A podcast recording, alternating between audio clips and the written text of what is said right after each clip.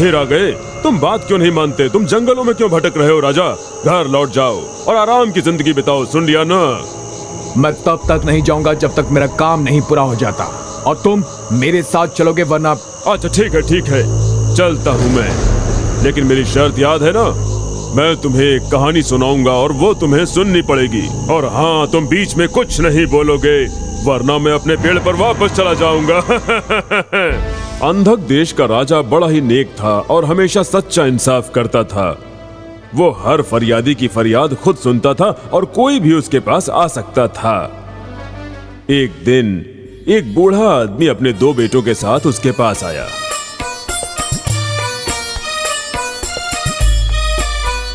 अंधक के महाराजा अमर रहे। आओ कौन हो तुम? तुम यहाँ किस लिए आए हो? कुछ कहने महाराज। मैं एक सौदागर हूँ और ये दोनों मेरे बेटे हैं। ये दोनों ही देख नहीं सकते हैं। कुछ साल पहले तक मेरा व्यापार कुछ अच्छा चल रहा था और हम अच्छी ज़िंदगी भी बिता रहे थे लेकिन पिछले कुछ सालों से धंधा चौपट हो गया है। हम बड़ी उम्मीद लेकर आपके पास आए हैं। आपकी मदद चाहते हैं। अच्छा तो मैं क्या कर सकता हूँ? महाराज मुझे कुछ कर्ज चाहिए। 500 सोने के सिक्के। मैं आपसे कर्ज मांग रहा हूँ महाराज। मैं छह महीने में आपका कर्ज लौटा दूँगा। और अगर तुम मेरा कर्ज नहीं लौटा पाए तब क्या होगा? तुम कर्ज के बदले क्या रखने वाले हो? अगर मैं कर्ज वापस नहीं लौटा पाया तो हाँ क्या होगा? आप कर्ज के बदले मेरे बेटों को अपने पास रख लीजिएगा। मैं जब तक कर्ज नहीं लौटा देता ये आपका हर काम करेंगे। अगर मैं कर्ज नहीं लौटा पाया तब आप मेरा और मेरे बेटों का सिर कटवा दीजिएगा। हाँ मुझे मंजूर है। अब अगले छह महीने तक तुम्हारे ये दोनों बेटे मेरे पास ही रहेंगे जब तक तुम कर्ज की रकम अदा नहीं कर देते। यकीन रखिए महाराज आपको जरा भी अफसोस नहीं होगा आपने बहुत बड़ा एहसान किया है। महाराज की जय हो! उस बूढ़े के जाने के महीने भर बाद दरबार में घोड़ा बेचने वाला एक व्यापारी आया।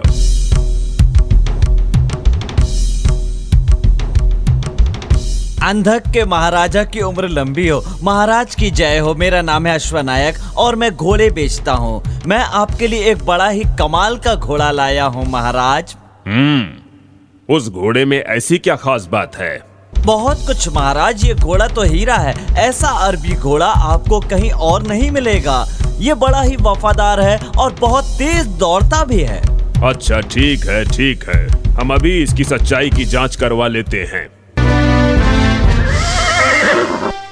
तुम्हारे पिताजी कह रहे थे तुम घोड़ों के पारखी हो हो ना? अब तुम मुझे इस घोड़े के बारे में कुछ बताओ। जी ठीक है, महाराज।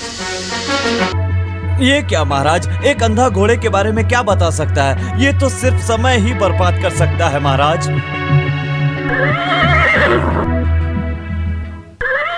देख लिया, महाराज। ये घोड़ा एकदम असली है और अरबी नस्ल का है। लेकिन आप इसकी सवारी मत कीजिएगा, क्योंकि ये किसी को अपनी पीठ पर नहीं बैठने देगा। क्या बकवास है? तुम्हें घोड़े के बारे में कुछ मालूम भी है या नहीं? रुको अश्वनायक, अभी इसका भी पता लग जाएगा। मैं अपने सबसे अच्छे सवार को इसकी सवारी के लिए बुलाता हूँ, इसी वक्त।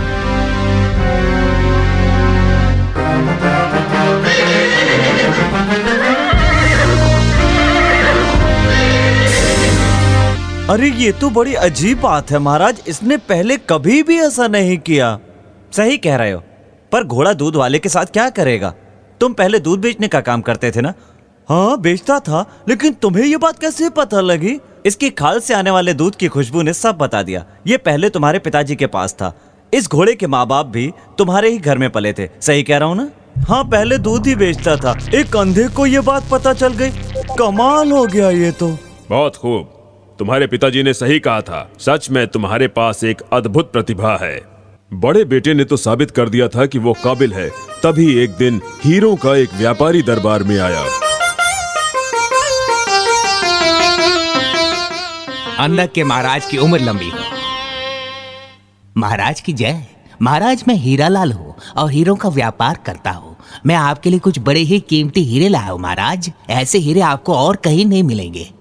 तो मुझे अपने सबसे अच्छे हीरे दिखाओ। मैं अभी जाँच करवा लेता हूँ। देख लिया महाराज ये हीरा है तो एकदम असली लेकिन इसे पहनना ठीक नहीं होगा। तुम ऐसा कैसे कह सकते हो भला? इस हीरे की वजह से इनके परिवार में कम से कम दो लोग मारे गए हैं। सही कहा ना हीरा लाल जी हाँ जी हाँ जान की माफ़ी चाहता हूँ। इसने सही कहा। मुझे माफ़ कर दीजिए हुजूर। अपने हीरे उठाओ और दफ़ा हो जाओ यहाँ से। छह महीने बाद। समय बड़ी तेज़ी से बीता और छह महीने भी पूरे हो गए। वो बूढ़ा भी वापस आ गया। अंदर के महाराज अमर रहे। तुम आ गए वापस। महाराज ये रहे सोने के 500 सिक्के जो मैंने कर्ज लिए थे आपसे। मैंने तो आपका कर्ज चुका दिया है तो क्या मैं अपने बेटे को साथ ले जाऊँ? हाँ ज़रूर ले जाओ। लेकिन तुम्हारे बेटे सच में बड़े ही प्रतिभाशाली हैं। मैं एक बात सोच रहा था कि तुम इतने प्रतिभाशाली बेटों के बाप हो। क्या तुम भी कुछ खास जानते हो? अगर हाँ तो क्या जानते हो तुम? आप यकीन कीजिए महाराज मेरे पास भी एक बहुत खास गुण है। मैं किसी का चेहरा देखकर उसके बारे में सब कुछ बता सकता हूँ।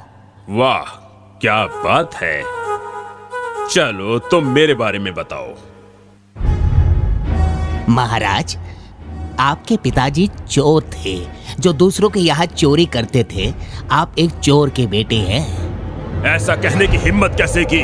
पहरेदारों, इस बुढ़े और इसके दोनों अंधे बेटों को पकड़ लो और इन तीनों का सिर कलम कर दो। राजा ने उस बूढ़े और उसके दोनों बेटों का सिर कलम करवा दिया। अब तुम बताओ विक्रम, कि क्या राजा ने बूढ़े के साथ इंसाफ किया था? तुम मेरे प्रश्न का उत्तर दो वरना एक बात समझ लो मैं तुम्हारी ही खोपड़ी तोड़ दूँगा। ओ राजा था तो एक चोर का बेटा और सच्चाई सुनकर गुस्से से बौखला गया। उसने तो गलत सजा दी थी लेकिन बूढ़े को भी सोच समझकर बोलना चाहिए था क्योंकि कभी कभी बिना सोचे समझे कुछ कहने पर जान भी जा सकती है। बिल्कुल सही जवाब विक्रम। लेकिन तुम समझदार होकर भी एकदम बेवकूफ़ हो। तुमने बोल कर मेरी शर्त तोड़ दी है। तो मैं जा रहा हूँ।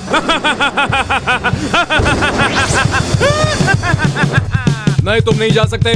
मैं तुम्हें जाने नहीं दूँगा, बेताल। मैं तुम्हारे पीछे आने वाला हूँ, बेताल। बेताल, मैं तुम्हें जाने नहीं दूँगा।